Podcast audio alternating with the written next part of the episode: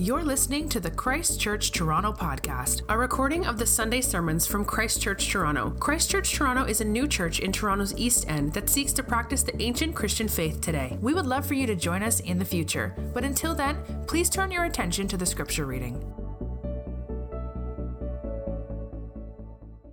Matthew 14, 13 to 21. Now, when Jesus heard this, he withdrew from there in a boat to a desolate place by himself. But when the crowds heard it, they followed him on foot from the towns.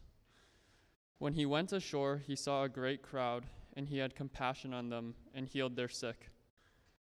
Now, when it was evening, the disciples came to him and said, This is a desolate place, and the day is now over. Send the crowds away to go into the villages and buy food for themselves.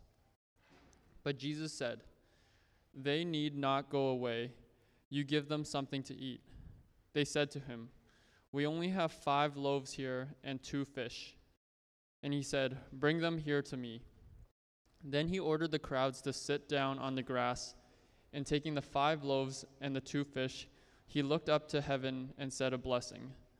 Then he broke the loaves and gave them to the disciples, and the disciples gave them to the crowds. And they all ate and were satisfied. And they took up twelve baskets full of the broken pieces left over. And those who ate were about five thousand men, besides women and children. This is the word of the Lord for our church, and it is given for our good. Thanks, Sam. Amen. Let me pray, and let's spend uh, just the next couple of minutes reflecting on this wonderful passage. But first, let's bow our heads and pray. Lord, we have set before us a quite impossible task through this book written long, long ago. We've now come humbly before you, and we want to know you and know more of the ways in which you work in this world, and yet ours is a day clouded with doubts and all kinds of reasons that make it very difficult to believe. And so we come asking for something of a similar miracle to what we read in the story that our hungry souls, which don't even know our hunger, would be nourished and fed by Christ this morning. It's in his name we pray. Amen. Amen.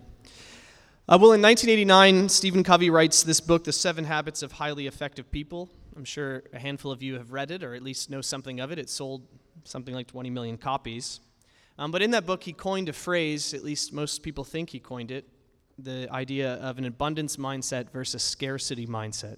I guess as most of you have heard something around this an abundance mindset versus a scarcity mindset. Covey was trying to describe the habits of highly effective people, and he says that highly effective people are not sort of threatened by the success of others. They have this abundant mindset that there's enough to go around, and so they're stimulated by the success of others. And those who are ineffective people, then, on to the contrary, do not like to see the success of others. They see life as a zero sum game, and if someone else has a bigger piece of pie than them, that's less you know, for them to take. And as far as I can tell, and according to the Freakonomics podcast I listened to on the subject, um, Covey was the first to kind of use these words, but he, he wrote them in like a business psychology way. It was very helpful to the business professional world, but it set off a whole series of academic research and pop psychology around the topic of scarcity thinking versus abundance thinking.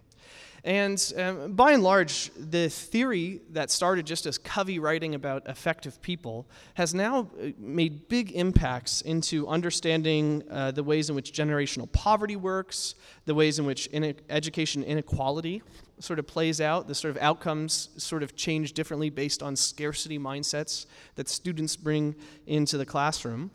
But this distinction between abundance mindset and scarcity mindset has also been blamed for excusing and dismissing greed and paving the way for inequality. I mean, I, my eyes are still a bit blurry from that prayer, but I highly doubt anyone right now is in Gaza, you know, sheltering with people, wondering what's going to happen next, telling them that they just need to take on an abundance mindset. You know, this way of thinking is kind of the privilege of the elite that actually have abundance. They think like abundance. And those who are destitute tend to, take on something of a scarcity mindset. Now, why do I say this? Well, I want to reflect on what, what Christians think about abundance and scarcity. And the passage before us is actually it's significant. It says that scarcity is very real, and scarcity will play a very real part of the story. But it also says there's a type of abundance that maybe Covey is scratching at, and maybe our world kind of is starting to see, uh, that is offered in Jesus. So this passage invites us to experience a certain kind of abundance that Jesus offers but it also tells us that if we're ever really going to know and experience the power of God's work in our life and experience Christ for who he is, there's also a scarcity mindset that we have to be willing to embrace, that we have to take upon ourselves. I hope to make this argument. So here's what I want to look at this morning I want to look at the scarcity and the abundance first of the crowds, then the scarcity and the abundance of the disciples, and then finally the scarcity and abundance that's found in Jesus. So, first, let's look at the scarcity and abundance of the crowds. Where do we see this? Well, this passage picks up right where we left off last week. Um, John the Baptist was just beheaded by Herod in this, this gruesome, horrible tale. His stepdaughter is dancing seductively for him in a dinner party. He makes a rash vow, kills John the Baptist, the head's on a platter, and Jesus catches wind of it. And most likely, Jesus is grieved. This is John the Baptist, his cousin. We don't often, sometimes we can think of Jesus purely as God and forget that he's completely a human being. And he's grieved. This is his cousin that he would have grown up with. And he travels. He wants to get away. He gets on a boat, paddles away. He needs some space. verse 13 tells us that he ends up in a desolate place. Um, there's a bit of a play on words here if you're reading Greek. Uh, the Greek word certainly means desolate, but it's the same word you would use for a desert. So Jesus goes essentially to the middle of nowhere. And word starts spreading that P- Jesus has disappeared. People are saying, Where did Jesus go? And they said, Well, he took a boat. He said he was heading that direction to, to the desolate place. And so people actually, by foot, it seems, generally travel by water would be quicker than by foot, but they, they run to meet Jesus on the other side of the shore whenever he arrives. And by the time he arrives, there's a large crowd. Eventually, the crowd will be 5,000 men verse 21 tells us, to say nothing of the women and children. So, well over 5,000 people there that, that have come to see him. And they've come because they have a certain scarcity, okay? They're willing to take what seems to be a very dangerous risk. I just don't think we can understand, unless you've spent time like deep in the, I mean, maybe camping in Algonquin, way, way deep in the middle of nowhere. Uh, I don't think you can understand the danger that exists in this part of the world, sort of walking for long periods of time into an area where there's absolutely no resources, no water, the sun is scorching down on you. This is an area that is not suited for human life. It is, it is a place in which, if you are there too long, you will certainly die. And people with family, with wife and kid in tows, fathers chase Jesus.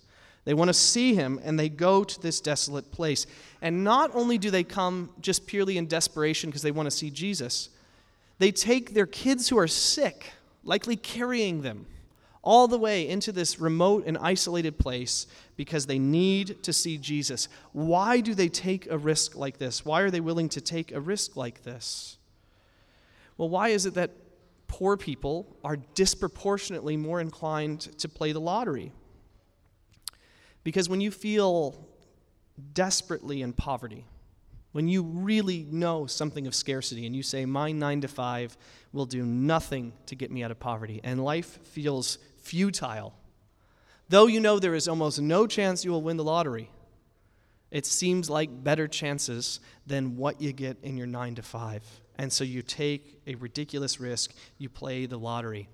And what are we learning about the people who go to see Jesus in the middle of this desolate place? They are desperate. They are desperate with little food, little resources. They take all that they have and they run to meet Jesus. They think the risk is worth it. And the risk was worth it. Because trying to get Jesus' attention isn't like trying to pick the correct lotto numbers. The reports that they heard about Jesus, about his not only ability to heal, but his willingness to heal, proved to be true. Because what does verse 13 say? It says, Jesus sees, he has compassion, and he heals. He's grieved. He just heard about a horrible death of his cousin. He knows that that death is likely to come to him, if not worse. He wants to get away. He's greeted by a mob. what does he do in the midst of his grief? He say, look, this was a time for self care. You know, I just need a little me time. I'll get to you guys tomorrow. I need a day off. No. He sees, he has compassion, and he heals.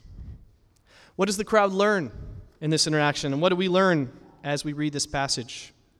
That we will never know the abundance that exists in Jesus till we see our scarcity rightly.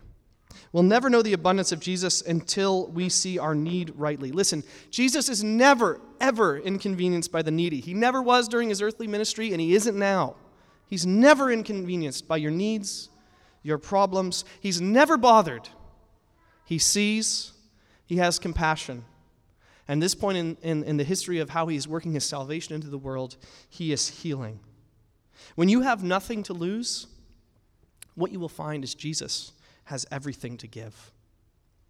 And the reason some of us here have not experienced the power of Jesus in our lives, haven't understood what it feels like to be liberated from this world that feels like it's enslaving us and shackling us, is when it comes down to it, we have too much to lose.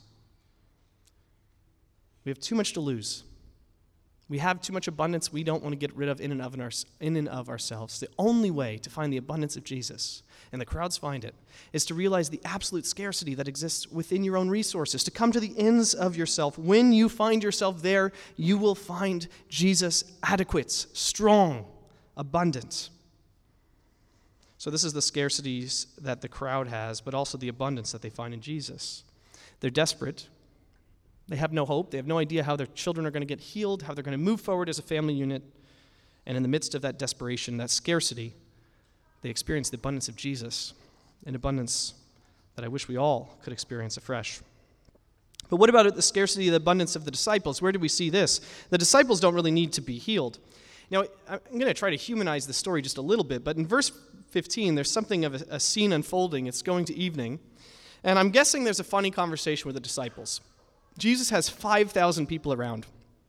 I imagine the disciples are having something of a sidebar conversation because no one really wants to see them. They want to see Jesus. They're seeing Jesus healing, they're seeing his compassion and him being overwhelmed with compassion. They're watching the crowd get bigger and bigger. This is the largest crowd Jesus has ever had. This is an incredible moment. But the disciples realize who's going to tell the preacher he's got to wrap this thing up? You know? Um, we were getting into a tough situation. This sermon's going too long. It's time to move on. And people just keep coming and coming. And finally, I'm sure the disciples have a little conversation. Uh, someone's got to tell Jesus that we don't have anywhere to get food for these people. Like, these are already desperate people coming out to be healed, and now they got to go back to, their vi- to the, the closest town or village to find food. someone's going to get dehydrated. Someone's not going to make it. And I'm guessing the disciples sitting around one another say, Who's going to have the conversation? Who's going to do it? You know, maybe they draw straws. I don't know. But one of them decides to go to Jesus and to confront him. Now, it's interesting. I mean, I, have been trying to think about this all week. It's, it's interesting to me.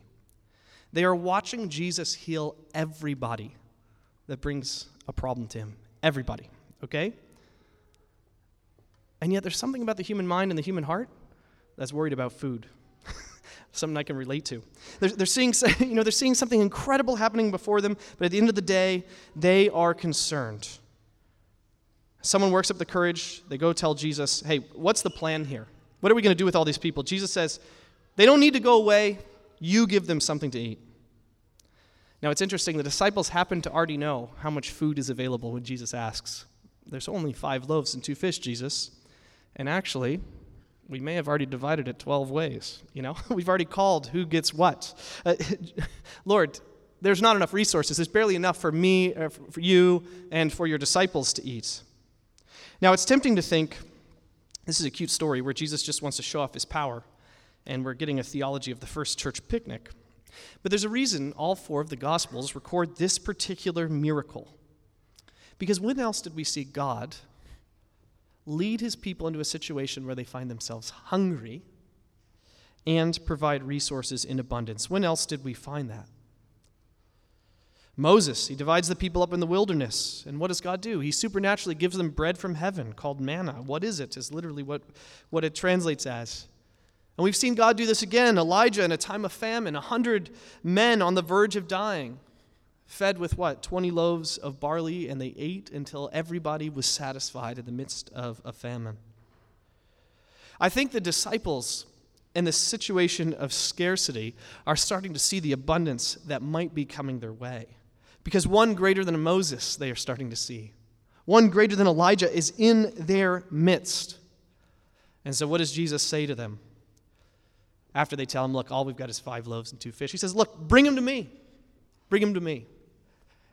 And in an act of faith, the disciples indeed do that. They bring these, these, the, the bread and the fish to Jesus. They see their inadequacies, they bring them to Jesus.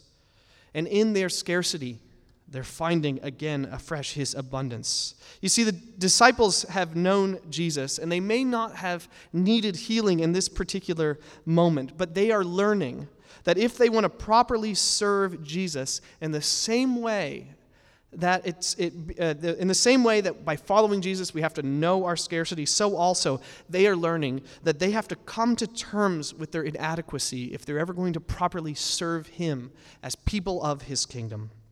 Listen, what am I, what am I trying to say? I feel I bumbled my words there. What am I trying to say? I'm trying to say this, and hear me clearly. Jesus is never limited by your inadequacies. Never. He is never limited by your inadequacies. You know, Jesus could have just heard them griping and complaining and their concern and their doubt, and he could have just made bread rain down from heaven. He's capable of doing extraordinary things, but what does he want them to do? He wants them to bring their inadequacies to him. Give them to him that he might bless them in the midst of their inadequacies and they might experience God's power, see God's power work in and through them. Listen, if you want to see God's power at work in your life, you must know where your power stops. You must know where your power reaches its end. It's not your weakness, it's not your inadequacy that is hindering God from working in power in your life and in our world through you. It's not because you're weak and it's not because you're inadequate. It's your delusions of strength which are hindering you from tasting of God's power. God has always worked this way. Was not a nation saved through a brother being sold to slavery, eventually traded by slave traders to protect a people during a famine in Egypt? Was not a giant slain by a young boy playing with his slingshot? God always wins through weaknesses. He always is willing to take the bet with the worst odds, and he always wins. And the disciples are learning that Jesus is capable and that there is a never, never a moment in the Christian life. What gets you into the Christian life is you realize your desperation, and what sustains you in the Christian life, which makes you a servant in the Christian in, in Christ's kingdom, is that you are completely and always reliant on Him at all times. The disciples bring to Him their resources.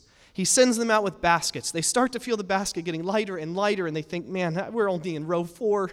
What are we going to do? And yet the, the, the, food continues to come. By faith, they continue to hand out the food and hand out the food, and they continue in the midst of their inadequacy, in the midst of their, fa- their, their lacking, they find God's abundance. Listen, maybe if I could speak directly to our church about this. If you're here visiting our church or you're not a believer, we're honored you're here, and we think you should wrestle through the claims of Jesus. But I want to speak specifically to our church family.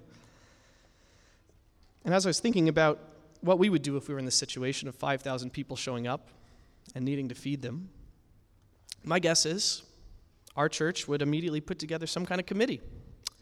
And a dietitian and a doctor would be calculating the minimum number of calories needed to sustain people to get them to the closest village. And we would have somebody overseeing a logistics team and we'd have someone else doing a little bit of research and investigation of maybe if there's any wild things we could forage for. And we would have a pretty good plan of how we're going to try to feed 5,000 people. And I'm not knocking on that. Jesus is saying, Bring what you've got to me. But he's also saying, You've got to realize there's inadequacies in what you got. There, there's something lacking in what you got. There's a scarcity in your resources. Christ Church Toronto, we have incredible potential. There's incredible brain power in this, in this church community. There's incredible gifts. There's incredible gifts. But you want to know what my biggest fear is? That we continue to only do things which seem manageable to us. We, we realize Jesus has called us to share the good news of what he has done for us on the cross with our neighbors, and to be a part of, of renewing the city and being a part of seeing churches planted all over the city, all over the suburbs, to be a part of seeing his kingdom spread all throughout Canada and really throughout all the world. And my fear is this that we, we, we calculate what's manageable and what's reasonable for our particular community with the resources we have, and we're able to pull it off and we're able to do good things for the kingdom, and our church continues to grow and things look like they're going well. But we don't learn what it feels like to eat when you thought you had nothing and to feel so full. We don't know what it feels like to take extraordinary risks for Jesus to say, This is impossible unless God's Spirit blesses it, and to find that indeed He does bless it with our best of efforts, and to eat and eat and eat and be deeply satisfied. Whatever the future of our church holds, we have a measure of stability we didn't have before, we have a measure of maturity we never had before. Let us not grow comfortable managing risk. Let's continue to do extraordinary things for the Lord and beg and ask that His Spirit might bless them, that in our inadequacies we might feel abu- His abundance again and again and again. It'd be a good time if I said we were like buying a building or something, but maybe the Lord will answer that prayer. No agenda. I'm just saying straight up, this is a very, very serious concern, though, for me as it goes to our future. Let's not settle for constant calculated risks. Let's do things for the sake of Christ, and unless He blesses them, they will not succeed. For some of you, that's a small step of telling your coworker or the friends you play sports with or your neighbor next door that you go to church and inviting them to church. For others of us, that's going to be redoing our budget and thinking about spending extraordinary money to see this kingdom of Jesus Christ blessed by churches spread throughout really the city and throughout the world. There's nothing more joyful than being at the end of yourself, seeing your inadequacies, and seeing the Lord's abundance poured into your life. You've got to learn to eat and be satisfied this way. This is the scarcity and the abundance that the disciples receive. Now let's talk about the scarcity and abundance of Jesus. Now it's interesting. Jesus is fully human, and he experiences some kind of scarcity. He's exhausted, he's grieving. That's why he goes away. And yet, as they bring the resources to him, what does he do? He takes bread, he looks to heaven, and he blesses it, he breaks it, and he gives it. Takes, blesses, breaks, gives. Takes, blesses, breaks, gives. These are verbs that are going to be incredibly, incredibly important. Where else do we see Jesus taking bread, looking to heaven and offering a blessing, breaking, and giving to his disciples? Well, the next place we're going to see it is in chapter 19, where these same four verbs are going to come up, and Jesus is going to take bread, and he's going to bless it, and he's going to break it, and he's going to give it to his disciples. And what is he going to say? He's going to say this I know it looks like bread, and in many ways it is bread, but this is my body, and it's for you. Now, what's going on here? What Matthew is doing to, for us in this meal, and there's a reason all four Gospels record this particular feeding, is he's telling us that Jesus is not only providing bread for the people, but he's giving us a hint that he himself is the true bread. He is the meal with which people will eat and be satisfied, and there will be leftovers. He is the food with which you eat and you're nourished deep down. Listen, maybe I'll, I'll try to explain it this way. How does food work? Generally, how does food work?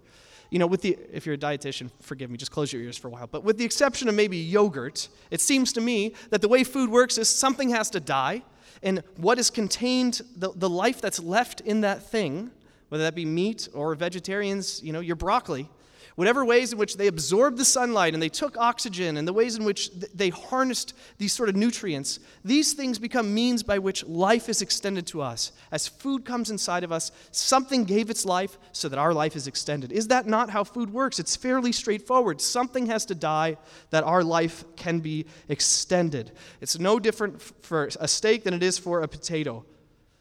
And what Jesus is saying here, and what he is saying is this that food, food is pointing to something greater.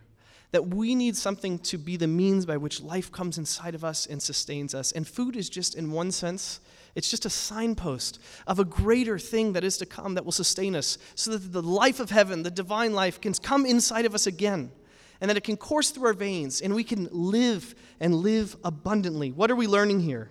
Jesus is absolutely exhausted, but we're learning that he also contains in and of himself an amazing abundance. And that's how this bread can miraculously continue to come and, and, and fill every stomach. Jesus is pointing to a meal that's coming beyond the meal, a meal which the true bread is distributed to all of us, the means by which God's divine life transfers into his people. And the way in which that meal is going to come to us, we learn, is that Jesus is going to have to embrace a degree of scarcity that right now would be shocking for the disciples to understand at this point in the story. He is going to have to be the one who goes to the cross. He is going to be the one who has to give of himself. He is going to be the one that has to be broken. He's going to have to give of his life, sacrifice himself as the means by which that which food was always pointing to finally comes to you and it comes to me. He's going to have to give his life and become for us the bread of heaven, which comes into us. And the way we will eat and feast on this bread of heaven starts by faith, by trusting that Christ's life is what we need to sustain ourselves, that his death covers the debts of our life, that his death is a substitute for the death we deserve. And in the same way Moses led God's people out of slavery and into this land of milk and honey, so also Jesus is leading us out of a slavery to sin and decay and death. And He's leading us into a world flowing with something greater than milk and honey, the bread of heaven, where divine life courses through our veins. And we eat and eat, and we're always satisfied, and we fear death no more. Jesus embraced scarcity on the cross. He made himself nothing, gave of his life. And by being that sacrifice, in the same way food gives of their life, he provided the means by which divine life can now come to you, and you can, in a sense, be born again, experience life unending, even today, maybe for the first time. The way we eat this feast is by faith, by taking Him at His word. When He said He died for those who believe, who trust, who put their hope in Him, by holding and clinging on to this, we eat and nourish this truth in our, in our, in our souls and in our minds in such a way that, that life unending starts to come inside of us. And in the path of our discipleship, we continue to eat by coming to a table just like this, where you're going to come forward and you're going to hear somebody say, This is my body. It's not the person who serves you's body, I assure you of that. As surely as Jesus said that to those disciples, he says it to you in a mysterious way. The same miraculous work of God begins to take place here at this table. Listen, what am I trying to say? I'm trying to say this that what it means to follow Christ, or really to have the divine power of God into your life, something that I think many of us are craving, we're looking for in all the wrong places. It starts by admitting that you have a hunger that just can't be satisfied. It starts by admitting that you have a deep need for something, that, that you have something that is lacking. You have to admit that you are lost if you're ever going to be found. And yet, it also, you have to acknowledge, and with rejoicing, not just that you're hungry, but that the food is available. And you have to take him at his word and bring it inside of you and trust and believe and lay hold on to this. And this is what it means to follow after Christ. And the path of obeying Christ as his disciples is paved with the exact same meal. Knowing your inadequacy, and in the midst of your inadequacy, in the midst of your scarcity, finding the abundance of Christ. This is the hope of our gospel. Let me pray. Our Lord, we give you great thanks that you use tangible objects for stubborn people like us, things like bread and wine, so that uh, even, even the dullest of us can understand how food works. And you, and you tell us that that's just a picture of what you're doing for us. That in Jesus Christ, as your Son took on a body and made himself nothing on the cross and gave of his life as a sacrifice, you are providing the means by which life unending can be experienced and found, and then you give your church a meal to celebrate, to feast on, so that we might march forward with joy. And in the midst of our inadequacy, serve this great city with all of our might, knowing that where we reach the end of our abilities, we're going to find your abundance poured fresh into us. Father, work powerfully through this, your church. Continue, Father, to shower your abundance upon us. And now, as we think of going to this table, work powerfully through this bread in a unique way this morning and this wine. We ask in Christ's name. Amen. Thank you for listening to the Christ Church Toronto podcast. For more information about our church, you can visit our website at christchurchtoronto.ca or email us at info at christchurchtoronto.ca.